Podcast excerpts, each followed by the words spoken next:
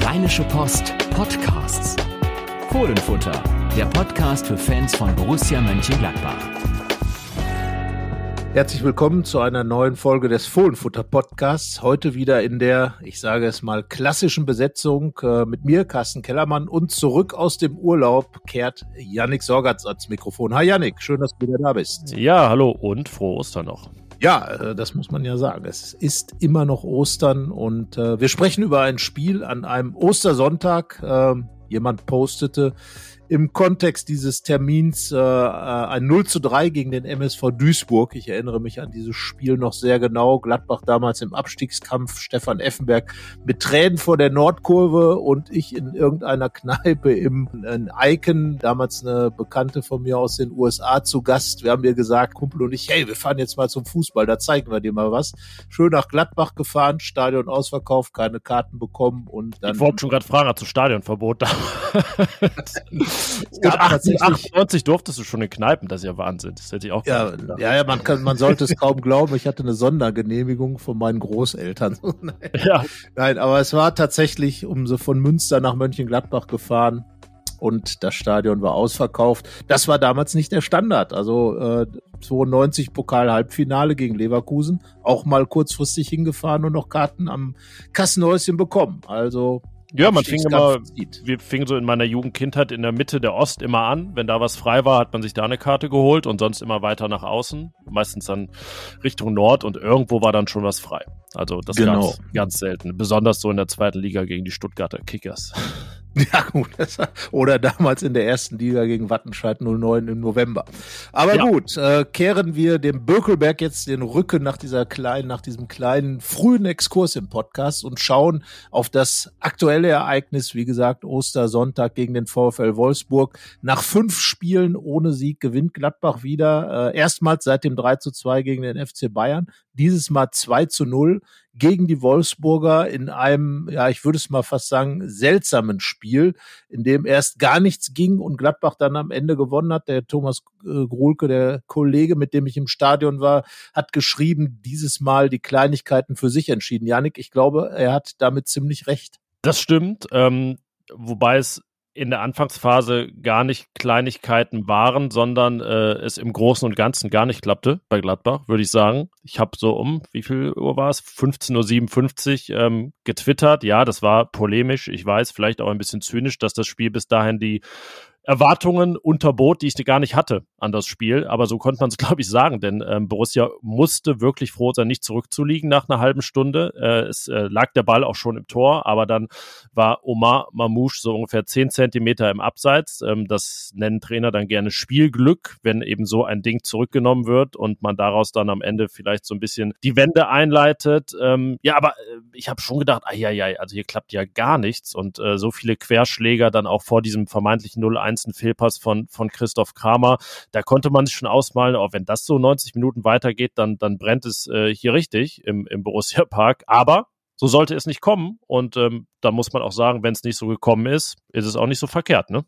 Ja, definitiv. Also, ne, wenn es dann so gekommen wäre, hätte man natürlich erstmal gesagt, ausgerechnet Oma Mamouche, äh, an dem Gladbach ja auch interessiert ist, der aber wohl zu Eintracht Frankfurt gehen wird äh, nach dieser Saison. Ja, ausgerechnet er schoss dieses Tor, äh, beziehungsweise schoss es nicht. Ähm, und ja, dann schoss ein anderer ein Tor, äh, dem man das wahrscheinlich man muss es leider so sagen, auch gar nicht zugetraut hatte, dass er gerade der Torschütze wird jetzt gegen, gegen Wolfsburg. Und äh, den Pass, den spielte einer, ja, dem man wahrscheinlich viele auch nicht zugetraut hatten, denn äh, er wurde erstmal arg ausgepfiffen vor dem Spiel. Markus Thuram spielte den Pass auf äh, Ngumu, Nathan Ngumu zum ersten Mal ähm, wieder seit langer Zeit in der Startelf, zum vierten Mal insgesamt. Und was machte er? Er drehte ein und schoss den Ball mit links fein in die lange Ecke. Ein schönes Tor, wie ich fand. Und für ihn, das hat der Jubel gezeigt, ein extrem befreiendes. Sein erstes Tor für Borussia Mönchengladbach im vierten Startelf-Einsatz und nach einer Zeit, in der er ja im Grunde ein bisschen degradiert wurde zum Projekt ja, also Projekt war, würde ich sagen, fast noch die positive Phase, ne? als er eins war. Er wurde fast schon etwas äh, noch weiter degradiert zum äh, Mann, der vor allem im Training nicht das bringt, was Daniel Farke sich erhofft und deswegen gar nicht spielen darf. Ähm, also ja, Äh, er hat, musste also ein bisschen Anlauf nehmen zuletzt und war in dieser von mir angesprochenen Anfangsphase ja auch eher ein, ein sinnbildlicher Spieler, weil er da wirklich ähm, kein, kein Bein auf den Boden bekommen hat, ähm, viele Zweikämpfe verloren, was für seine Kollegen galt. Und ähm, wenn du die Pfiffe gegen Tyram so wie gegen Benzebaini und auch Daniel Farke ansprichst, da muss man ja sagen, äh, wir haben oft diese Saison das Zitat gehört, da wurde in der Anfangsphase der Ton gesetzt. Ähm, damit war dann meistens aber das Geschehen auf dem Platz gemeint. Jetzt war es ähm, ja buchstäblich die Stimmung von den Rängen. Ähm, das schien dann ein rundes Gesamtbild in der ersten halben Stunde zu sein, aber ja, ich glaube, man kann sagen, aus dem Nichts dann dieses 1 zu 0. Wobei, und damit kehren wir so ein bisschen zurück zu diesen Kleinigkeiten, die du angesprochen hast, die der Kollege Thomas Grulke thematisiert hat. Es hatte ja kurz vorher schon so ein paar gute Pressing-Aktionen gegeben. Daraus resultierte ein Freistoß, der wie immer eigentlich nichts einbrachte in Gladbach, aber es äh, gab dann den erneuten ähm, Aufbau von Wolfsburg-Keeper Kuhn Castells. Äh, Lars Stindl ging drauf, Florian Neuhaus ging drauf, der Ball landete bei Tyram und das war dann ein Tor, das äh, in die Statistiken, in die wir gerne schauen, als hoher Ballgewinn eingeht, also als Tor nach einem hohen Ballgewinn. Ja, das ist ja äh, schon mal etwas, also hohe Ballgewinne, um vielleicht die Nichtkenner der modernen Fußballsprache mitzunehmen, äh, findet dann weit äh, in der Hälfte des Gegners statt. Äh, dort haben die Gladbacher sich den Ball geholt und tatsächlich ähm, fand ich es gut, wie sie da reingegangen sind, auch in diesen Raum, natürlich begünstigt durch einen wirklich, ähm, ja, schwachen Pass von Kuhn Castells, äh, das man von ihm ja eigentlich auch nicht kennt, Unkonzentriertheit, aber dann eben daraus etwas zu machen, das ist eben die Stärke, die eine Mannschaft dann haben muss, wenn sie diese Umschaltsituation bekommt. Darauf hat Daniel Farke ja auch immer hingewiesen. Es geht ja nicht immer nur um Ballbesitz, sondern es geht ja auch darum, ähm, die Bälle eben zu erobern und daraus dann etwas zu machen mit dem Ball. Das ist im Prinzip dieser Pressing-Fußball, den, der in den letzten zwei Jahren gelehrt wurde. Und in dieser Situation wurde es dann mal eben gemacht. Ball geholt, Ball gespielt, Ball ins Tor geschossen. So einfach geht das. Und ähm, das haben ja auch einige Fans dann in ihren äh, Reaktionen, die wir über Twitter nach dem Spiel abgerufen haben, genauso geschrieben. So einfach geht's. Ja, das ist ja das, was man den Gladbachern öfter mal zurufen will, wenn sie etwas verquast ihr Spiel nach vorne machen. Dieses Mal wirklich zack, zack, zack, Ball im Tor und äh, ja, für einen Gumo muss man sagen, freut einen das schon ein bisschen. Ähm, er hat ja wirklich hier einen schweren Start gehabt, äh, acht Millionen Euro gekostet, was auch für Gladbach viel Geld ist, deswegen auch eine Bürde für ihn als Spieler. Und jetzt hat er dieses Tor gemacht und es war einfach ein wichtiges Tor. Du hast gesagt, die Pfiffe vor dem Spiel, auch gegen Trainer Daniel Farke. Die Stimmung war angespannt. Äh, dann gab es noch die, äh, die Eier, die durch die Gegend flogen, hatten aber nichts mit Borussia zu tun, sondern mit den Spielansetzungen, Protest der Nordkurve gegen die DFL aber eben eine angespannte Stimmung. Und äh, ja, da war das 1 zu 0 wirklich balsam für alle im Stadion. Ja, und es äh, war ja irgendwie auch ein Muster, das zu der Gesamtstatistik des Spiels passte. 44 Prozent Ballbesitz nur für Borussia und auch äh, deutlich weniger Pässe als der VfL Wolfsburg. Auch nur eine Passgenauigkeit von 76 Prozent gegenüber 83 für die Wolfsburger. Ähm, ja, also ein bisschen mal anderer Ansatz äh, bei Borussia, nachdem es in Köln im Derby ja so war, dass Jonas Omlin die meisten Ballkontakte hatte. Ja, du zeigst auf. Ja, ich melde mich zu Wort. Wir sind ja hier, du sitzt, äh, ich verrate es jetzt einfach mal, äh, und aus Ostergründen äh, in Aachen äh, Besuch bei der Familie und ich sitze in Mönchen Mönchengladbach. Deswegen zeige ich jetzt hier auf, um mich zu Wort zu melden, um dich nicht, äh, dir nicht ins Wort zu fallen einfach. Jetzt muss ich gerade überlegen, warum ich das getan habe. Also unterdessen habe. nehme ich einen Schluck aus meinem Wasserglas. Siehst du da, was da, was da drauf ja, steht? Ja, ich sehe, das ist, ist ein umgekehrtes Dreieck und da steht irgendwas von Alemannia drauf, sagt mir jetzt aber nichts. Äh, ja, ist das nee, ein Fußballverein? Ich, das äh, scheint einer zu sein, wurde mir hier zum Trinken zugeteilt. So werde ich In hier der Nähe des Reitstadions von Aachen, glaube ich, beheimatet, oder? Sehr nah, sehr nah. Ja, das Stadion heißt so wie ein Vergnügungspark in Kopenhagen. Vielleicht kommen die Leute drauf. Äh, ja, ja, das kann sein. Und äh, allerdings äh, ein, ein Stadion, in dem Gladbach äh, in den äh, ja nicht so ganz große Vergnügen hatte in der jüngeren Vergangenheit. Ich erinnere mich da ganz, ganz dunkel an ein Pokal-Halbfinale, das verloren ging. Aber gut, wir sprechen äh, über die Gegenwart und ich muss jetzt tatsächlich noch überlegen, warum. Was du sagen wolltest, du hast hier äh, gestenreich aufgezeigt, aber so Ja, ja, und jetzt, äh, jetzt habe ich mich selber sozusagen um den Verstand geredet. Es ging, es ging um ähm, äh, Pässe, Passquoten, untypische Ansätze. Ja, genau, untypisch. Ja. Nein, es ist doch typisch. Äh, Gladbach gewinnt doch meistens die Spiele oder oft die Spiele, äh, in denen es weniger Ballbesitz hat. Äh, es war gegen die Bayern so, es war es war gegen Leipzig so, oder gegen, gegen Dortmund, Dortmund, war es so. Ne? Also das sind die Spiele, äh, in denen die Gladbacher eigentlich mit diesem Umschaltfußball richtig gut ausgesehen haben. Also von daher würde ich jetzt mal das typisch ähm, äh, eher stehen lassen als das untypisch. Also ja, man hat Wolfsburg wie eine Spitzenmannschaft behandelt einfach, ne? Ja, also ist doch äh, clever. Ja, nee, kann, man, kann man auch so, kann man dann auch so sagen. Und der, also der Ansatz hat funktioniert und deswegen äh, will ich auch gar nichts gegen den sagen. Es ist nur immer so, dass ja dargestellt wird, als wenn Borussia hier wirklich wie Brighton unter Roberto De Serbi hinten immer rausspielt äh, mit 15 Pässen im eigenen Strafraum. Aber es äh, gibt ja nun auch andere Wege. Äh, und wenn ich hier gerade über Tore nach hohen Ballgewinnen spreche, das war das sechste in dieser Saison und nur der FC Bayern hat mehr. Ich glaube, dass wenn man einfach mal 100 Leute in Mönchengladbach auf der Hindenburgstraße fragt, was sie glauben, wo Borussia da steht in dieser Tabelle der Tore nach hohen Ballgewinnen, da würde so kaum einer sich auf Platz zwei tippen. Davon ist auszugehen, äh, weil es ja eigentlich genau dieses, dieses, äh, dieser RB-Fußball ist, den man äh, hier spielen wollte und äh, gegen den sich die Mannschaft schon etwas gesträubt hat. Äh, dabei funktioniert das ganz gut und äh, die hohen Ballgewinne, du hast Bayern erwähnt, fällt mir immer sofort, fallen mir die ersten beiden Tore damals beim 3 zu 0 Sieg in München ein, als man quasi an der Strafraumgrenze der Münchner sich die Bälle holte und dann ins Tor schoss im Umkehrspiel. Also von daher auch eine Sache, die Gladbach dann beherrscht, wenn sie sich, äh, wenn sie richtig umgesetzt wird. Und da sind wir ja bei der Sache. Wir, man, man weiß ja, dass da viele Spieler sind. Selbst ohne Jonas Hofmann, der ja als der, der Anläufer schlechthin in Gladbach gilt, wurde das umgesetzt, wurde, wurde hier, wurden hier die Bälle gegen Wolfsburg erobert. Und äh, das ist ja auch immer ein Zeichen für Engagement das ist ja das, was als aktive Spiel bezeichnet wird, dass man eben versucht, den Gegner äh, unter Druck zu setzen. Und die Wolfsburger, die anfangs ja wirklich richtig viele Spielanteile vor dem Gladbacher Torten immer wieder da auftauchten, die hat man dann sukzessive nach hinten gedrängt, sich dann eben diese Chancen erarbeitet. Es war überhaupt nicht alles äh, Gold, was da geglänzt hat und es war ein Sieg, fand ich völlig korrekt zusammengefasst, in den sich, den sich Gladbach erarbeitet hat. Aber genau das wollten ja die Fans sehen. Sie haben ge gerufen, ähm, kämpfen und siegen. Das haben die Gladbacher gemacht und äh, ja, mehr kann man ja vom Leben zu Ostern nicht verlangen, oder? ja, trotzdem würden wir jetzt, äh, um das aufzunehmen, keine große Wiederauferstehung daraus machen, denke ich.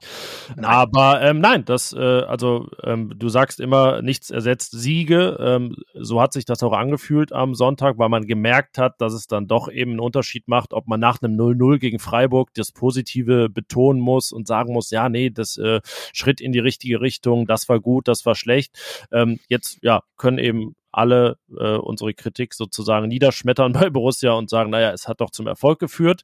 Daraus sollte man jetzt für die Zukunft noch nicht äh, zu viel ableiten, da sprechen wir gleich sicherlich drüber, aber es äh, bleibt eben festzuhalten, nach dieser wirklich haarsträubenden ersten halben Stunde hat Borussia dann auch nur noch einen Schuss aufs Tor zugelassen. Es war eine Großchance, die hat Jonas Omlin vereitelt und ich würde sagen, das nutzen wir jetzt mal als Überleitung. Der Spieler des Spiels.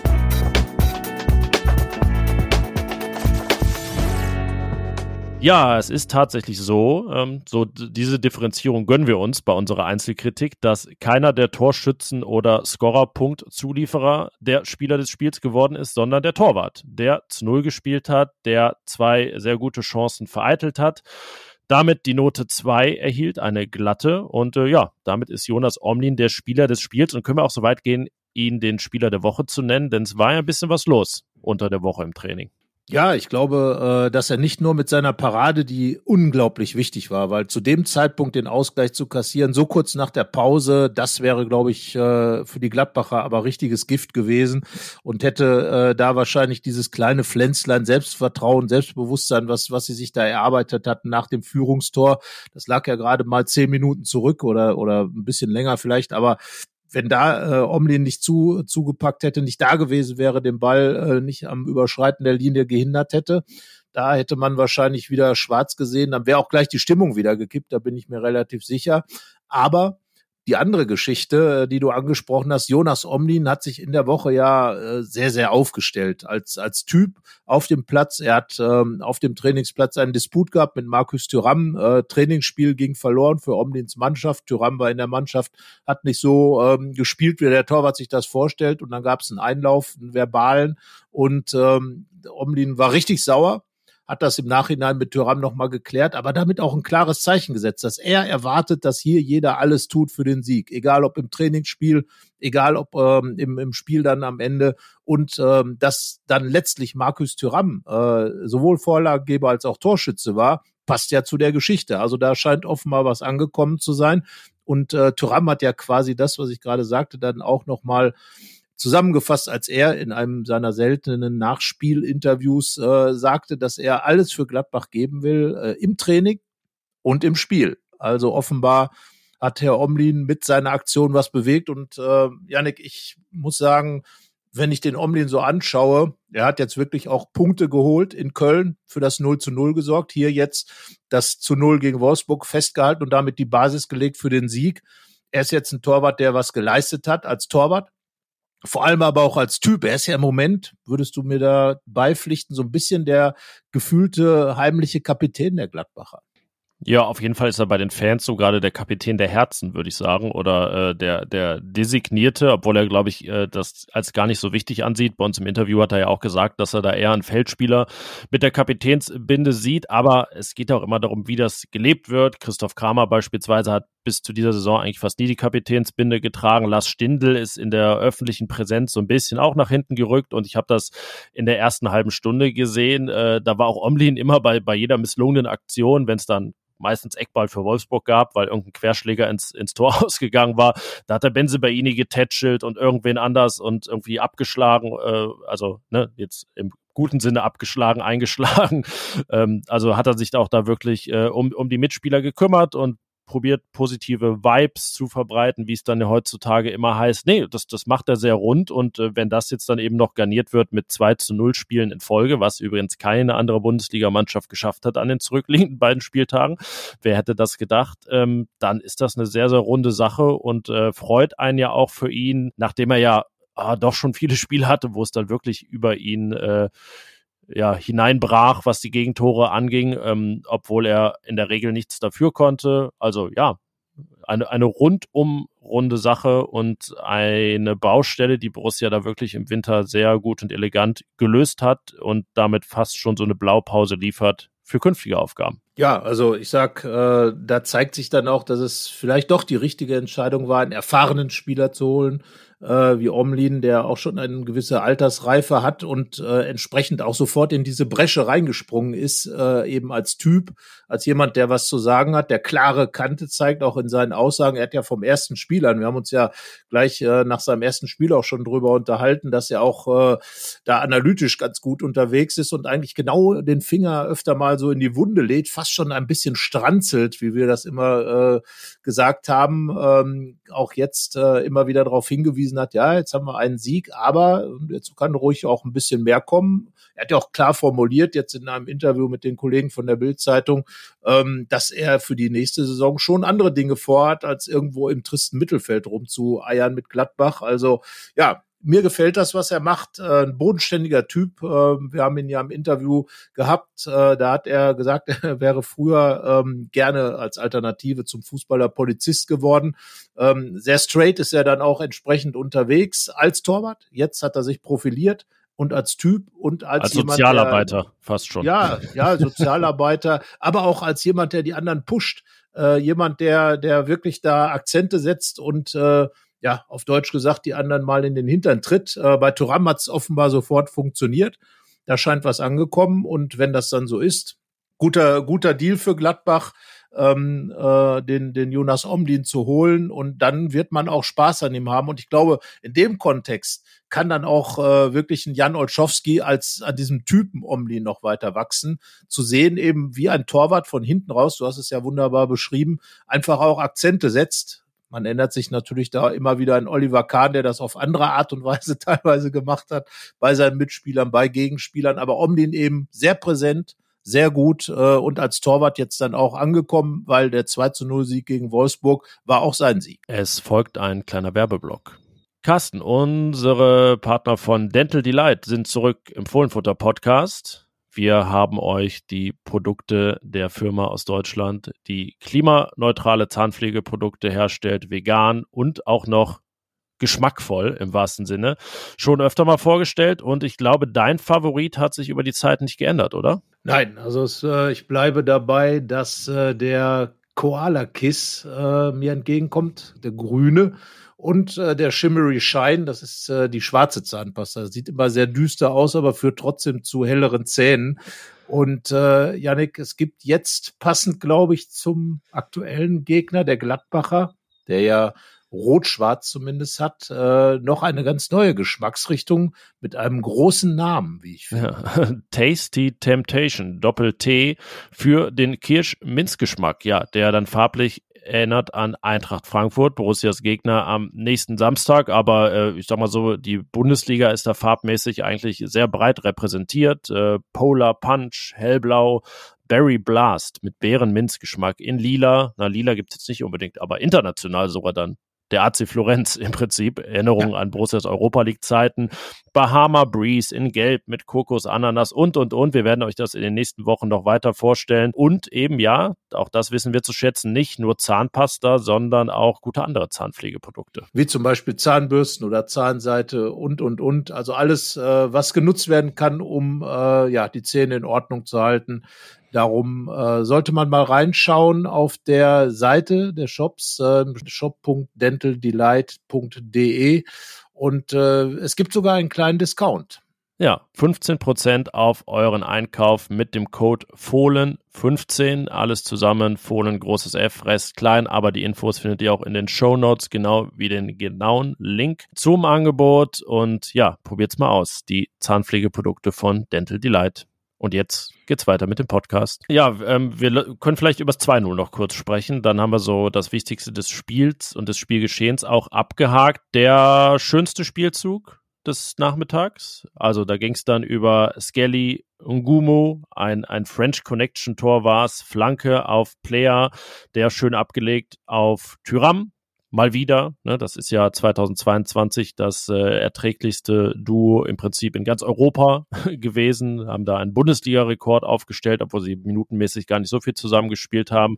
Da hat sich Tyram dann auch für bedankt und es war die Entscheidung auch zu einem günstigen Zeitpunkt wieder im Spiel. Danach war dann wirklich die Luft raus und man hatte auch nicht mehr das Gefühl, es fällt hier gleich der Anschlusstreffer und dann brennt es wieder im Gladbacher Strafraum. Souverän nach Hause gebracht. Ähm, ja, und so fühlte er sich unterm Strich ja dann eigentlich an, als hätte Gladbach das Spiel gedreht, obwohl sie gar nicht in Rückstand lagen. Ja, also zumindest haben sie äh, sich sozusagen in dem, was ich unter der Woche mal geschrieben hatte, so ein bisschen am eigenen Schopf aus dem Sumpf äh, der Gleichgültigkeit rausgezogen, weil ein schönes ersten, Bild, das war jetzt aber schon oh, lyrisch hier. Wahnsinn, Wahnsinn. Ja, ähm, und tatsächlich äh, war es aber so, denn was da am Anfang passierte, du hast es ja klar gesagt, das war schon ja sehr, sehr dünn und am Ende standen die Gladbacher dann als Sieger da, haben dann auch mit den Fans zusammen, das sei dann nochmal gesagt, als Markus Thuram äh, dann sein Tor gemacht hat, dann kam aus der Nordkurve auch das übliche Danke, Markus. Also da hat sich dann wieder ein bisschen was getan, aber jetzt erhebe ich dann schnell mal den Zeigefinger oder den warnenden Zeigefinger und sage, es war ein Anfang. Und äh, Daniel Farke hat gesagt, Markus Thuram äh, wird sich, wenn er so weitermacht, die Zuneigung der Fans wieder erarbeiten. Das gilt aber für die ganze Mannschaft. Ja, Wolfsburg wurde besiegt. Ja, gegen Wolfsburg wurde was erkämpft. Aber ja, so muss es jetzt auch weitergehen, weil jetzt kommt das Spiel in Frankfurt und da wird es wieder drum gehen, ähm, aber richtig äh, stabil unterwegs zu sein. Und wenn es da dann wieder so einen Rückschlag geben sollte, dann ist man ja genau in dem gleichen Fahrwasser wie immer. Man darf ja auch mal ein Heimspiel gewinnen, auch gegen Wolfsburg. Aber jetzt kommt vielleicht der Punkt, wo dann doch etwas kippelt.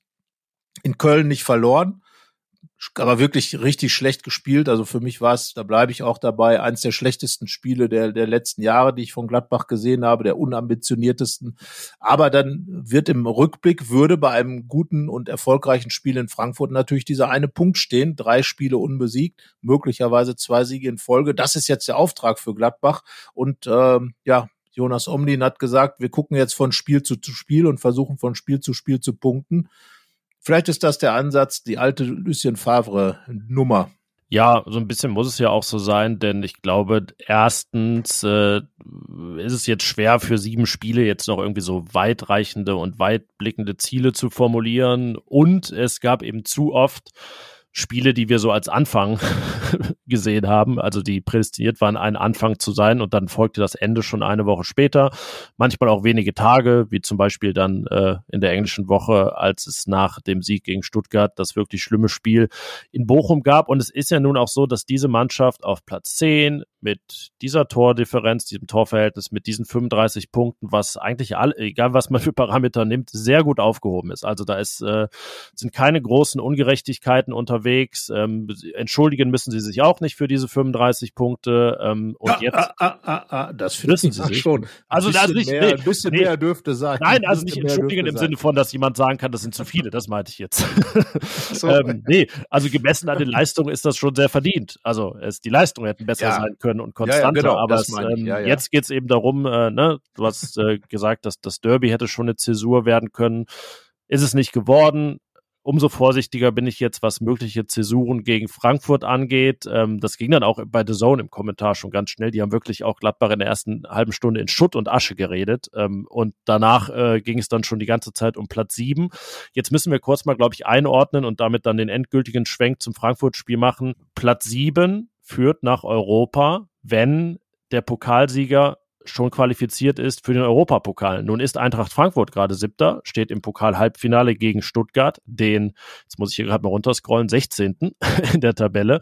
Und äh, wenn einer dieser beiden den Pokal gewinnt, dann hat sich das wahrscheinlich und äh, ja sehr wahrscheinlich erledigt mit Conference League Platz 7, denn Frankfurt ist auf dem absteigenden Ast. Wenn Gladbach da jetzt gewinnt, zieht man sie noch weiter runter. Ähm, das erinnert dann an 2018, da war nicht Gladbach der siebte, sondern, sondern Stuttgart und äh, kam nicht nach Europa, weil die Eintracht den Pokal gewann. Also dieses äh, Platz 7 führt auf jeden Fall nach Europa, muss man jetzt wirklich jetzt schon zwei Sternchen eigentlich dran machen gerade. Ja, also das äh, hätte ich jetzt tatsächlich auch nicht so gedacht, äh, dass äh, die Bayern sich da aus dem äh, DFB-Pokal verabschieden, weil dann hätte wäre die Konstellation ja äh, auf jeden Fall eine andere gewesen. Aber so ist Frankfurt natürlich äh, als amtierender Europapokalsieger, das darf man nicht vergessen, äh, auch einer der durchaus Favoriten auf diesen Pokalsieg. Sie, sie können ja diese diese Zweitwettbewerbe sehr gut, die Frankfurter, und äh, da werden wir ja gleich auch noch drauf zu sprechen kommen. Äh, sie haben ja irgendwie alles geschafft, was die Gladbacher in den letzten Jahren gerne geschafft hätten, äh, die Frankfurter. Aber äh, ja, Konstellation ist einfach so, äh, da sage ich jetzt auch, und trotzdem Platz sieben im Auge behalten, für den Fall, dass.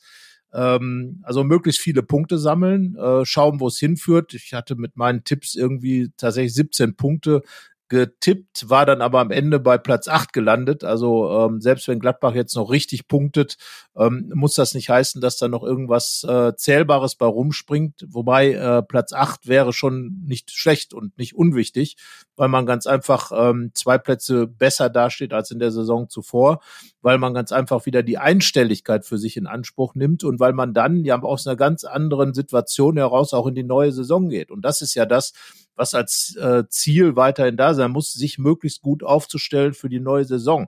Dass dann natürlich Europa besser wäre als kein Europa, ist klar. Aber egal welcher Platz, besser als der zehnte, ist immer gut und äh, würde auch eine ganz andere Perspektive in meinen Augen darstellen. Ja, also die erste Nuance, die ich jetzt mal als Ziel fürs nächste Wochenende, man kann ja auch sagen, von Spiel zu Spiel denken und jedes Spiel ein neues Ziel formulieren. Das wäre jetzt, dass im besten Fall nach dem Frankfurt-Spiel der neunte Platz mal wieder näher ist als der elfte. Ne? Diese, du hast die Abbruchkante der Bundesliga genannt. Da war ja wirklich ein großes Loch zwischen neun und zehn, dass man das etwas schließt, dass jemand, der auf die Tabelle schaut, äh, nicht mehr denkt, oh, diese Gladbacher sind ja abgehängt von allem, wo es interessant wird ähm, und müssen sich vielleicht sogar nach unten orientieren. Das ist mit zwölf Punkten auf Platz 16 hat sich jetzt nun wirklich erledigt. Also könnte man das vielleicht als Ziel formulieren ähm, und das alles natürlich unter dem Gesichtspunkt, vielleicht zum ersten Mal zwei Siege in Folge zu feiern in dieser Saison. Du hast gesagt, Frankfurt hat alles geschafft, was Gladbach geschafft hat. Eine Sache schaffen sie ja nun anscheinend nicht, mal aus eigener Kraft in der Liga die Champions League zu erreichen und sie waren ja auch nur einmal überhaupt in den Top 5 unter Adi Hütter. Ähm, ansonsten, ja, ist da in der Bundesliga die Tendenz schon relativ dürftig und äh, wird natürlich sehr geschönt von den immer wieder überragenden Pokalauftritten. Ja, die Frankfurter waren vergangene Saison, glaube ich, Zwölfter in der Liga und äh, haben natürlich irgendwo, äh, ja, man, man hat Frankfurt äh, trotzdem, äh, sie dann eben nur Zwölfter gewesen in vergangene Saison, durch diese großen Auftritte im DFB-Pokal international äh, immer sehr spektakulär, natürlich ohnehin das Spiel äh, schon unter Adi Hütter, schon unter Nico Kovac, jetzt auch unter Oliver Glasner ja, mal schauen. Es kann natürlich auch für die Frankfurter sein, dass sie jetzt gegen Gladbach dieses Spiel als Stabilisierungsspiel annehmen und sagen, okay, wir wollen jetzt einfach Leute zeigen, dass wir auch äh, da die Europapokalplätze verteidigen können und äh, in, in diese Bereiche reinkommen können. Also ich glaube, niemand in Frankfurt wird auch ebenso wie in Gladbach sagen, wir müssen jetzt unbedingt in die Champions League rein. Aber äh, der Europapokal direkt äh, wäre natürlich besser, weil auf den Pokalsieg sich zu verlassen, ist auch schwierig. Man, da gibt's dann immerhin. Ja, aber es scheint ihnen äh, einfacher zu fallen. Leichter ja, zu gut, fallen. ich meine, äh, Frankfurt hat ja auch schon in den, in den 80er Jahren ähm, äh, und 90er Jahren auch schon den Pokal gewonnen. Manchmal ist das eben so, dass man auf dem Wege besser klarkommt. Äh, und von daher, ja, ich meine, Gladbach wäre, glaube ich, nicht böse, wenn es auch mal Zwölfter wäre, aber Pokalsieger. Nee, das stimmt, aber man merkt jetzt auch, wenn man äh, wirklich äh, droht, Europa zu verpassen und nach so einem grandiosen Jahr mit der ersten Champions League-Qualifikation es nicht schafft, nachzulegen, was dann kadermäßig passiert, also was da jetzt alles in Frankfurt kursiert, wer den Verein verlässt. Und da gibt es auch auslaufende Verträge, die nicht verlängert werden. Dann gibt es schon durchaus Parallelen zu Gladbach, zudem am Samstag dann Mario Götze gesperrt, der jetzt gerade nicht umworben ist von anderen Clubs und noch einen Vertrag hat, aber der wird nicht spielen. Ja, und von daher äh, kann man sich das schon mal anschauen. Ähm, wollen wir zuerst die Aufstellung oder wollen wir noch mehr über die aktuelle Lage reden? Ja, die Gladbacher Lage haben wir, glaube ich, jetzt äh, zur Genüge besprochen, weil sie ja wirklich von Spiel zu Spiel jetzt einfach abhängig ist ich glaube, zu sagen, diese, dieses Motto jetzt wirklich bis zum Saisonende durchzuziehen und dann zu schauen, wo es am Ende rauskommt, ist, ist glaube ich, sehr wichtig. Wichtig ist einfach die, die Stimmung wieder in eine richtige, ähm, richtige Basis reinzukriegen. Da wurde gegen Wolfsburg ein Anfang gemacht. Es zeigte sich auch, finde ich, im Stadion, dass die Fans bereit sind, äh, sich auf die Mannschaft einzulassen. Ja, aber natürlich auch wieder mit einer gewissen Fragilität. Ne? Also es gab ja ähm, die angesprochenen Pfiffe, ähm, dann ja irgendwie kein, also in Teilen der, der, des Stadions kein überschwänglicher Jubel übers 2 zu 0. Ja, und viele verschiedene Lager, ähm, die irgendwie so argumentativ aufeinandertreffen, wo jeder auch irgendwie seine validen Punkte hat. Äh, das ist, glaube ich, auch dieser Lage in der Tabelle geschuldet, dass ähm, man sich gerade so keiner Region so richtig zugehörig fühlen kann. Deswegen, ja, kann sich jeder auf seine Art irgendwie draufstürzen und ähm, hat dann recht am Ende. das äh, ja ist, ist interessant, aber irgendwie ähm, gerade obwohl es Argumente für beide Seiten gibt, werden die dann auch nicht immer so sorgfältig ausgetauscht. Also da geht es dann ja auch äh, durchaus hoch her. Bei Twitter ähm, jetzt, äh, also nur beispielhaft bei Twitter ist natürlich nicht immer äh, der Maßstab für alles und ich glaube, da muss man auch immer mal ein paar äh, Grad rausnehmen und die Heizung mal von drei auf zwei drehen und dann ist das eher das, was so die, die reale Lage widerspiegelt und jetzt wird es eben im wahrsten Sinne einfach richtungsweisend im Saisonfinale, in welcher Gesamtgemengelage man sich dann verabschiedet aus der Saison. Es ist ja auch, ähm, ne, es gibt ja das Geschehen auf dem Platz, es gibt das, was man vernimmt, so aus dem Verein, diese Unruhe, diese gewissen Unsicherheiten, Unsicherheiten und man weiß nicht ganz genau, wie man alles zu deuten hat. Das kommt ja noch hinzu und ist ein bisschen zu trennen vom Geschehen auf dem Rasen. Ähm, aber ja, vielleicht wird da dann auch äh, die Gemengelage wieder etwas eindeutiger, wenn es auf dem Platz stringenter zugeht. Ja, es ist ja auch äh, nächste Woche die Mitgliederversammlung. Ich glaube, da wird auch sich ein bisschen was entladen. Äh, zumindest ist anzunehmen, dass da der eine oder andere bei der öffentlichen Aussprache Dinge anspricht, die den äh, Fans auf den Herzen liegen. Und ich glaube, was du gesagt hast, diese Unsicherheit, wo bin ich denn jetzt dran mit meiner Borussia? Ich zitiere noch einmal Helmut äh, Grashoff mit seinem Buch, das er damals geschrieben hat, Meine launische Diva, typisch Gladbach. Ähm, die Eintracht ist ja auch so eine Diva manchmal, der kommende Gegner, aber die Gladbacher können es halt wirklich gut. Es war schon oft so, dass man nicht bekommen hat, was man sich gedacht hat, dass man dann wieder mehr bekommen, als man gedacht hat. Mal sehen, wie jetzt die Schlussphase wird. Und ich glaube, ähm, bei dieser Mitgliederversammlung, da wird der eine oder andere mit Sicherheit Dinge ansprechen. Sicherlich äh, wird auch dann Daniel Farke vielleicht das eine oder andere gerade rücken müssen. Da äh, ist die Stimmung ja auch, du hast die Pfiffe gegen ihn angesprochen, schon vor dem Spiel. Das muss man sich ja dann schon mal auf der Zunge zergehen lassen. Vor dem Spiel werden eben Tyram und Benzebaini ausgepfiffen, aber auch der Trainer ein bisschen in Nuancen äh, natürlich deutlich weniger. Ich glaube, Benzebaini hat es am schwersten getroffen, was das angeht.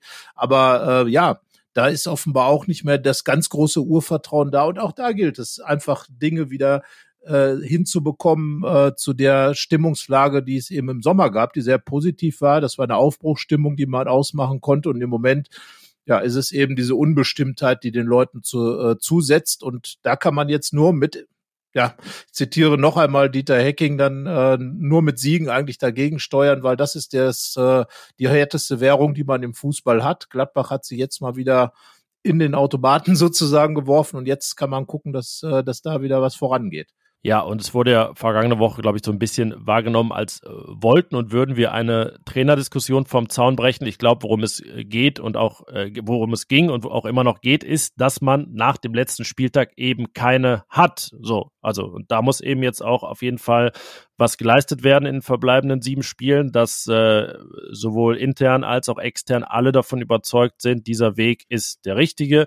Es gibt ja auch so ein bisschen den Faktor, dass man es mit dem vergangenen Jahr vergleicht und damals hat man sich entschieden, okay, man bricht das Trainerprojekt ab und äh, geht da einen neuen Weg, weil der Kaderumbruch zu groß wäre. Jetzt gibt es ja schon sehr eindeutige Tendenzen, dass das Trainerprojekt weitergeht und der ganze Kaderumbruch mal etwas dezidierter ausgeführt wird und größer ausfällt. Ja, also das ist das ist zumindest die Ansage. Also äh, du hast diese Trainerdiskussion, die ja geführt wird. Also die wird in den sozialen Netzwerken, aber auch wenn man mit Leuten so auf der Straße in der Stadt spricht, äh, die die da wird natürlich schon über den Trainer gesprochen. Also man kann jetzt nicht sagen, dass es jetzt äh, da gerade äh, eine äh, ganz große Liebesbeziehung von allen Fans ist. Aber das ist andererseits natürlich auch normal. Also ich glaube, jeder Trainer in Gladbach ähm, hat äh, hier schon äh, in der Kritik gestanden, wenn, wenn die Spiele nicht 5 zu 0 gewonnen wurden. Also sind die Gladbach-Fans, glaube ich, auch relativ schnell dabei und äh, dieses, dieses schöne Wörtchen Moppern ist ja am Niederrhein gut, äh, gut unterwegs. Also von daher ähm, ist es ja auch ein bisschen unsere Aufgabe, auch wenn manche Fans, äh, die dann in ihren bitterbösen Leserbriefen an uns äh, uns den Vorwurf machen, dass wir das alles immer schön äh, schön reden, schön malen, hinter dem Verein herlaufen und so. Ich glaube, dass wir da schon kritisch im Sinne von kritisch, äh, dass man eben nicht alles immer in die Tonne kloppen muss, aber dass man eben auch nicht alles total super findet, analysieren und auch, glaube ich, den Punkt getroffen haben äh, in den meisten Fällen. Und äh, ja, also ich glaube nicht, dass der Verein äh, in der Trainerfrage da groß abrücken wird. Es bringt auch nichts, äh, äh, denn äh, Marco Rose war zwei Jahre da, Adi Hütter nur ein Jahr und wenn man jetzt schon wieder den Trainer wechseln würde, in, würde man natürlich das nächste Problem aufmachen, weil der nächste Trainer wieder mit anderen Spielern, man will jetzt Spieler holen, zum Beispiel äh, Julian Weigel, klarer Lieblingsspieler oder ausgemachter Zielspieler von von Daniel Farke man stelle sich vor, neuer Trainer sagt dann, ja, ich weiß es nicht. Also ich glaube, die Trainerdiskussion bringt auch nichts voran. Es muss wirklich in der Mannschaft mal ja, was passieren. Aber, aber, es braucht schon ein bisschen mehr Futter, als nur zu sagen, naja, man hat es ja schon mal so gemacht, deswegen muss man es jetzt so machen. Also ja, genau um, um, dieses Futter geht es jetzt im Prinzip in den letzten sieben genau. Spielen, dass da jetzt mal ein bisschen ge gegossen wird. Ja, und da ist eben die Mannschaft auch ganz klar gefragt, einfach äh, sich quasi auf dem Platz auch für das Projekt mit Daniel Farke, mit dem Ballbesitzfußball, den sich alle gewünscht haben in Gladbach, auszusprechen, indem sie einfach jetzt vernünftig Fußball spielt. Und ich glaube, das ist ja das, was immer äh, der der kleinste mögliche Nenner ist, dass man das Gefühl hat, dass was Vernünftiges abgeht. In Gladbach geht's halt nicht nur um Kämpfen, sondern auch um vernünftigen Fußball, der gespielt wird. Also bitteschön, äh, gibt genug Spieler, die das umsetzen können. Ja, und du hast angesprochen, ne, uns wird manchmal nachgesagt, wir reden irgendwas schön. Es wird jetzt aber dann auch genauso gesagt, wir sehen irgendwas zu kritisch. Also ganz äh, konsequent sind da auch die Sichtweisen nicht. Äh, ja. Manch einer mag sagen, wenn es so verteilt ist, dann, dann ist es ganz okay.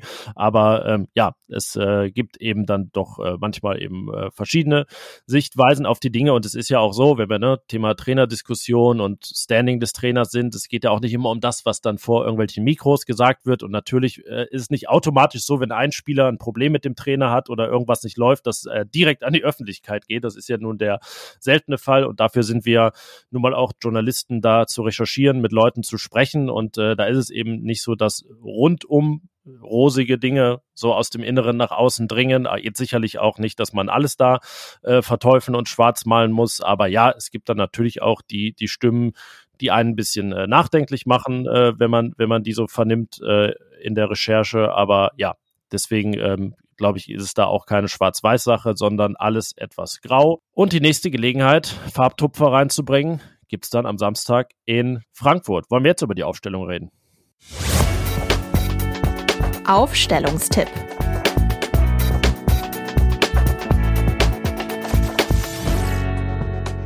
Ja, ich glaube, Yannick, äh, was die Besetzung im Tor angeht, müssen wir nicht groß diskutieren. Äh, wir haben ja schon ausführlich über Jonas Omlin gesprochen und er wird, so er sich nicht äh, bis zum Spiel gegen Frankfurt verletzt, dort auch im Tor stehen. Davon ist ganz schwer auszugehen. Und wenn wir hinten links angelangen, könnten wir schon beim ersten Diskussionspunkt sein. Ich meine, die FIFA haben wir thematisiert und Rami Benzibaini liefert nun ja unabhängig von gewissen Dortmunder Avancen, denen er anscheinend ja schon erlegen ist gerade nicht viele Gründe eigentlich aufgestellt zu werden, denn sportlich ist das auch sehr dünn in der Rückrunde nach der Winterpause und äh, ja, so, so ein bisschen gehen Daniel Farke die Argumente aus, warum eigentlich Benzebaini aus sportlichen Gründen, um das Maximum noch zu erreichen, unbedingt spielen muss und äh, deswegen, ja, wir haben es diverse Male schon formuliert, würde auch ich jetzt mal wieder für Luca Netz hinten links plädieren. Ja, äh, es spricht viel für Luca Netz, das muss man sagen. Also er ist ja der designierte äh, zukünftige Linksverteidiger von Borussia Mönchengladbach. Insoweit äh, hat man ihm das, glaube ich, schon gesagt. Natürlich immer vorausgesetzt, dass er die entsprechende Leistung bringt. Aber ich könnte mir gut vorstellen, dass dennoch Rami Benzebaini bei Daniel Farke den Vorzug erhält, denn äh, er spricht ja auch immer von den Stärken Benzebainis beim sowohl defensiv als auch offensiv bei Standardsituationen und gerade gegen Frankfurt äh, sicherlich ein wichtiges Argument. Und Benzebaini hat natürlich auch eine gewisse Geschwindigkeit, gerade gegen Frankfurt. Äh, wir erinnern uns da an das Hinspiel. Äh, mit Sicherheit auch extrem wichtig, da schnell zu sein. Also ich glaube nicht, dass gewechselt wird, wenn ich ehrlich sein soll, auch wenn leistungsmäßig sicherlich äh, im Moment einiges äh, dafür sprechen würde und Luca Netz äh, äh, fraglos äh, das sicherlich auch verdient hätte, äh, um, um einfach auch sich ein bisschen einzuspielen. Deswegen finde ich eigentlich, könnte man es machen. Ich glaube nicht, dass es gemacht wird. Ähm, zumindest mal etwas weniger strittig als in vergangenen Wochen ist die Besetzung der Innenverteidigung. Der Nico Elvedi, finde ich, hat sich wirklich ja, frei, frei geschwommen. Der, er hat vorher geschwommen, jetzt hat er sich frei geschwommen, deswegen kann man das schon so nennen. Äh, ist jetzt sogar äh, derzeit, also derzeit der stabilere der beiden Innenverteidiger. Dass der andere Ko Itakura heißen wird, da bin ich mir auch sehr sicher. Und somit äh, vermute ich mal kein Widerspruch auf der Innenverteidigerposition. Ja, ich meine, auch da, ne, Marvin Friedrich ist ja wahrscheinlich einer der Verteidiger, der über die, den Sommer hinaus hier bleiben wird. Es sei denn, ähm, er hat andere Pläne. Daniel Fark, ich hatte ihn äh, bei der letzten Pressekonferenz nochmal angesprochen auf Friedrich und auch auf Hannes Wolf. Ähm, zwei Spieler, die so ein bisschen untypisch Gladbach äh, sind. Und äh, ja, da wurden beide gelobt. Friedrich hat dann ja, gefühlte zehn Sekunden gespielt ähm, am Ende des, des Spiels gegen Wolfsburg aber ich glaube auch nicht, dass Ko Itakura da seinen Stammplatz verliert, auch wenn er im Moment doch ähm, immer wieder Schwierigkeiten hat, äh, die große Sicherheit auszustrahlen. Ähm, wird er mit Sicherheit spielen. Getauscht hingegen wird, da sind wir uns, glaube ich, sehr sicher, schon aus der Natur der Dinge heraus, weil äh, Joe Skelly sich verletzt hat. Die Schwere der Muskelverletzung äh, können wir Stand jetzt noch nicht einordnen, aber er wird ausfallen, äh, sicherlich in Frankfurt und damit ist dann Stefan Leiner mal wieder angesagt. Ja, genau. Ich glaube nicht, dass das so viel ändern wird, was seine Zukunft angeht, weil äh, Skelly nun mal, wenn er gesund ist, in der Regel immer gesetzt war und nun mal mit seinen 20 Jahren und einem ja, sukzessive steigenden Marktwert und auch sich stabilisierenden Leistungen ähm, der Mann der Zukunft da hinten rechts ist. Deswegen, ja, ist es vielleicht eher ein Schaulaufen für neue Vereine für Stefan Leiner? Kann man es so formulieren? Also wahrscheinlich eher als Schaulaufen für einen Stammplatz bei Borussia, oder? Ja, wahrscheinlich. Also Stefan Leiner ist halt auch ein Spieler, der nicht so wirklich typisch Borussia ist und äh, hat bei Daniel Farke dann auch äh, nicht wirklich große Chancen bekommen. Äh, ab und zu durfte er mal einspringen. Es war sicherlich ein engerer Zweikampf als auf der linken Seite dort auf der rechten Verteidigerposition, aber im Grunde ist Kelly da eine Stammkraft und äh, ja, wäre es sicherlich auch geblieben, wenn er sich jetzt nicht verletzt hätte. Abwarten, wie lange, aber vielleicht kommt den Gladbacher das dahingehend wirklich entgegen, dass der ein oder andere Club auf Stefan Leine auf, ähm, aufmerksam wird. Und ja, Stefan Leine hat ja auch ganz klar gesagt, dass das jetzt nicht sein Ziel ist, hier äh, ab und zu mal ins äh, Rennen geworfen zu werden, sondern er schon öfter mal spielen will. Also ja, dürfte in die Richtung gehen. Ähm, aber jetzt im Spiel gegen Frankfurt wird er gebraucht und äh, muss spielen und muss seinen Mann stehen und äh, wird das sicherlich auch tun. Dafür ist Stefan Leiner dann, glaube ich, auch Profi genug. Ja, hat dieses Interview gegeben in der Kronzeitung in Österreich und äh, wir kennen Stefan Leiner jetzt auch ein paar Jahre. Er äh, hat dann auch schon mal bei Interviewanfragen gesagt, nee, jetzt gerade nicht, erst wenn er wieder spielt und so weiter. Das hat er eigentlich nicht gespielt, gab dieses Interview, deswegen darf man das, glaube ich, auch einfach mal so als deutliche Positionierung äh, verstanden wissen auf der Doppelsechs. Ja, da könnte sich was tun, denn äh, es gibt zwei potenzielle Rückkehrer. Manu Kone hat seine Gelbsperre abgesessen, saß ja da auf der Tribüne mit Amin Atli von Leverkusen, um äh, seinen, ja, seinem Toulouser Kollegen Nathan Ngumu zuzuschauen, wie der sein erstes äh, Bundesligator erzielte. Julian Weigel stand wieder im Kader und von daher, ähm, ja, kann sich da einiges tun. Florian Neuhaus auf der Sechs gespielt. Ich fand sehr gut. Ich würde ihn eigentlich häufiger mal wieder aus der tiefen Position sehen. Christoph Kramer schwächelt, das sagen wir jetzt aber schon länger. Spielen tut er trotzdem immer. Was ist jetzt deine favorisierte Besetzung der Doppelsechs? Ja, die Frage ist ja, wie weit Julian Weigel ist. Also wenn er so weit ist, dass das äh, Farke sagt, da ist gar kein Problem, muss eigentlich diese Doppelsechs äh, Weigel Kone heißen. Denn äh, das sind die beiden Spieler, die da doch am äh, besten performt haben über die Saison hinaus. Und äh, du hast schon gesagt, Christoph Kramer schwächelt im Moment. Und Florian Neuhaus war dann einer, der dann weiter vorne jetzt auch bei Farke eingesetzt wurde, wurde ja zurückgezogen, weil Kone fehlte. Also da sage ich jetzt einfach mal, ähm, entweder Kramer Kone, das hängt vom äh, Zustand Weigels ab, aber ich kann mir sehr, sehr gut vorstellen, dass Julian Weigel er will ja nun auch wirklich spielen, er will wieder zurückkehren, er will sich ja auch dann letzten Endes positionieren, äh, möglicherweise für eine, für eine Weiterverpflichtung hier in Gladbach, vielleicht anderen Vereinen zeigen. Also ja, da muss man sagen, und äh, die Ballsicherheit, die Passsicherheit Weigels gerade gegen Frankfurt halte ich dann auch für nicht ganz unwichtig. Also von daher ist Weigel fit, sage ich Weigel Kone, ist Weigel noch nicht für 90 Minuten fit, äh, Kramer Kone. Äh, jetzt muss ich kurz überlegen, weil sich das vielleicht ein bisschen bedingt mit den Sachen weiter vorne. Ähm, ich kann mir gut vorstellen, dass es noch nicht reicht bei Weigel. Dann wäre ich einfach mal für Neuhaus, Kone. Weil es das ja in der vergangenen Saison gab und ich äh, meine, dass es funktionieren kann. Florian Neuers dann wirklich der tiefere Part, sicherlich auch mal im Aufbau. Das gab es aber auch unter Marco Rose, dass er sich da im Dreieraufbau nach rechts oder links hat fallen lassen, neben die Innenverteidiger oder gar dazwischen. Das, das hat also schon mal funktioniert, ähm, ist nicht völlig ausgeschlossen ein bisschen hätte ich auch gerne in den vergangenen Wochen dann doch mal zumindest temporär Koitakura auf der Sechs gesehen, was es da eigentlich mit auf sich hat. Ich meine, er wurde ja so halb als Sechser geholt. Das hat sich dann, äh, ja, ich weiß gar nicht als was erwiesen, aber auf jeden Fall nicht als primäres Ziel für diese Saison, wo er dann ähm, in der Bundesliga immer auf der Innenverteidigerposition spielt. Ähm, jetzt könnte man sagen, Neuhaus kann ja auch wieder auf die Zehn. Ähm, aber ich würde da mal was anderes gerne probieren. Und zwar ähm, dafür sorgen, dass Nathan und Gumu nicht das widerfährt, was ihm schon häufiger widerfahren ist, nämlich nach einem Startelf-Einsatz direkt auf die Bank zu müssen. Jonas Hofmann hatte ja aus privaten Gründen die meisten Trainingseinheiten der Woche verpasst, wurde dann eingewechselt. Ich würde vorne, ich mache es jetzt einmal komplett, ähm, rechts auf Ngumu setzen. Ich würde Hofmann mal in der Mitte probieren. Links dann Alassane Player weiterhin. Stindel auf die Bank, den ich echt nicht sonderlich stark fand, außer seinen Laufweg da beim 2-0, als er den Gegner weggeblockt hat. Ja, und ganz vorne Tyram. Also nochmal Ngumu rechts, Hofmann in der Mitte, Player links und vorne Tyram. Ja, äh, auf jeden Fall mal ein interessanter Ansatz. Ähm, ja, ich weiß, es ist schwierig. Äh, es ist ja tatsächlich so, dass äh, man so ein bisschen das Gefühl hatte, dass es dann auch darum geht, Christoph Kramer irgendwo unterzubringen. Das heißt also, bei meiner Doppel-6-Variante müsste ähm, müsste Kramer dann entweder vorne spielen oder gar nicht. Also ja, das ist die Frage. Was würde dann passieren? Äh, Jonas Hofmann wird sicherlich, wenn er wieder bereit dafür ist, ähm, äh, auf dem Platz stehen. Äh, die Frage ist, wo, wo wird dann Neuhaus landen? Äh, ich würde sagen, auf der 10. Stindel gehe ich mit.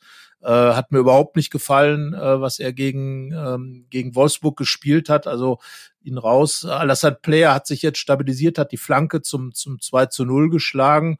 Also sag ich mal ähm, Hofmann und Neuhaus und Player und davor Markus Thüram, der sicherlich da vorne gesetzt ist. Äh, Farke sieht ihn ja als den mehr oder weniger einzigen wirklichen Mittelstürmer. Und äh, da gibt's dann so gesehen ja auch keine Alternative. Wir haben ja das ein oder andere Mal auch schon größere Systemumstellungen vorgeschlagen. Ähm, aber das äh, ist bei Daniel Farke ja kein Thema. Ähm, was weiß ich, mit einer Doppel-Acht, wo man dann vielleicht auch ein bisschen mehr Mittelfeldspieler noch unterbringen könnte.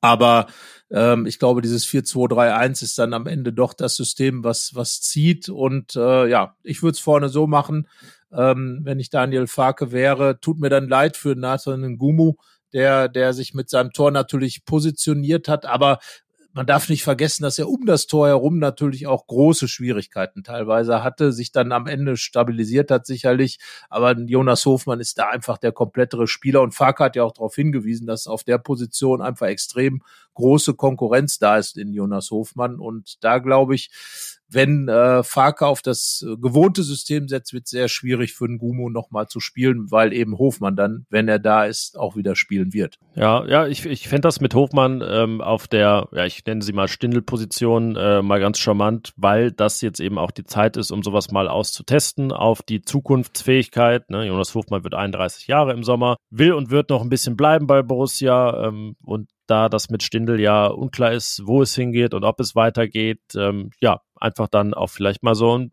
paar Sachen ausprobieren, ohne dass es jetzt natürlich ein vollkommener Systemumschwung und Umbruch ist, ähm, sondern einfach mal so in Nuancen einfach neue Akzente setzen. Das wäre mein Vorschlag, aber ja, ich äh, verstehe und gehe davon aus, dass es nicht ganz so kommen wird. Übrigens sehe ich das ganz vorne mit Tyram deutlich anders als mit Benzibaini. Erstmals liefert er immer noch etwas mehr als Benzibaini und da gibt's ja wirklich auch nicht die ganz großen naheliegenden Alternativen. Ähm, also allein aus Leistungsprinzip äh, sehe ich da Benzibaini hinten links angezählt. Luca Netz mag sich jetzt nicht immer hyper aufgedrängt haben, aber ich nenne es mal ein bisschen den Skelly-Effekt. Wenn dann einer mal permanent das Vertrauen erhält, dann liefert er auch und ähm, ja, Benzebaini ist stark im Offensivkopfball oder auch im Defensivkopfball, aber es muss ja auch einen geben, der die Dinger reinbringt und das kann Luca Netz hier nun sehr gut. Ja, also es spricht, äh, wie gesagt, das, das Schöne für Farke ist ja, wenn er diese Diskussion hier bei uns hört, er scheint ja Alternativen zu haben. Also von daher, da freut sich ja jeder Trainer drüber, äh, in dem Moment, wo man, wo man einfach verschiedene Varianten auf den Positionen anbieten kann. Die bieten sich mal definitiv an. Ich bin kein großer Freund von Jonas Hofmann als einzelner Zehner, muss ich sagen. In der Doppelzehn äh, bei Hütte hat's mir mal ganz gut gefallen, weil er dann doch ein bisschen mehr auf dem Flügel kam und so diese Läufe rein ins Zentrum, finde ich, die, die machen ihn dann auch aus.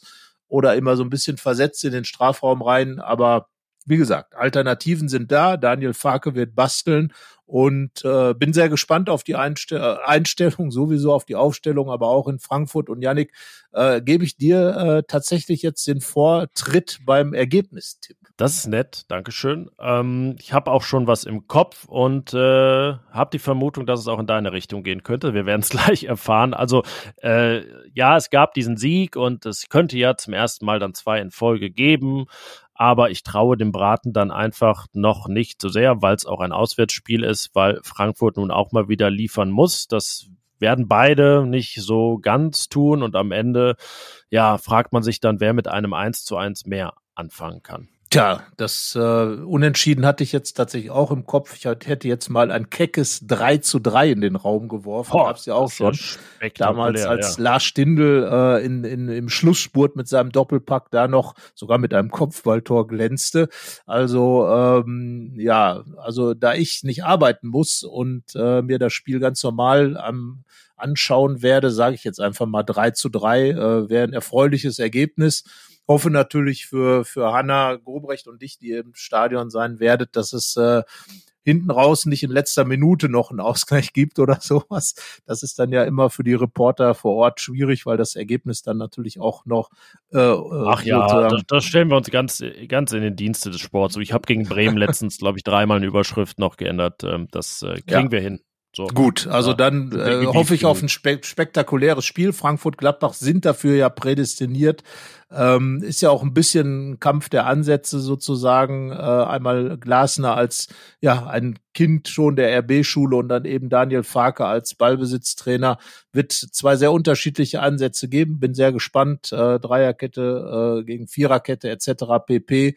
Äh, Ex-Borussen sind dabei. Ähm, äh, Christopher Lenz, Gibril So also ist einiges drin in dem Spiel.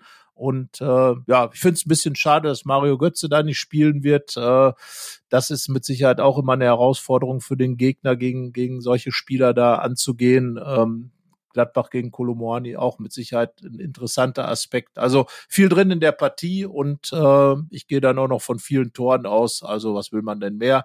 Das wäre doch wirklich ein sportverbundenes Vergnügen. Das wäre es, aber es wäre eben kein serienaufbauendes Vergnügen. Doch, also man würde die ungeschlagen Serie fortsetzen mit dem vierten Spiel in Folge ohne Sieg tatsächlich, denn vor der Länderspielpause gab es ohne Niederlage, ohne Niederlage. Äh, ohne, ohne Niederlage, ja, sorry, es ist schon so drin hier.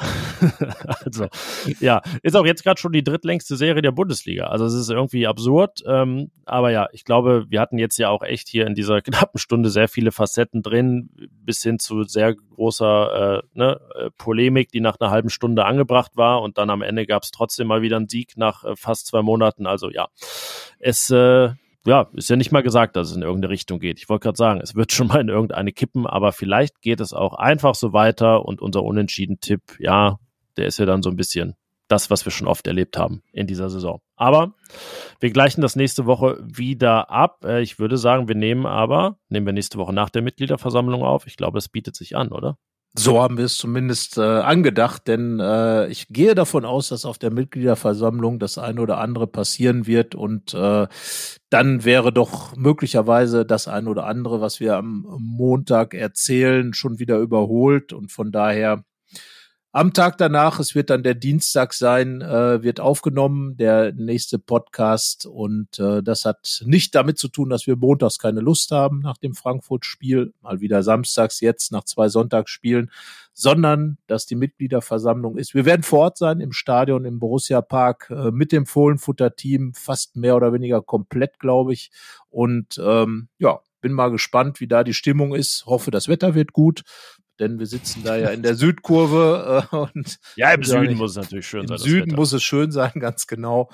Ja, ähm, aber erstmal Frankfurt äh, und äh, da bin ich wirklich gespannt, was die Gladbacher jetzt aus diesem Wolfsburg-Spiel ziehen. Bis dahin wünsche ich den äh, Menschen hier noch eine gute Woche und wir hören uns wieder. Tschö. Bis dahin. Ciao. Mehr bei uns im Netz www.rp-online.de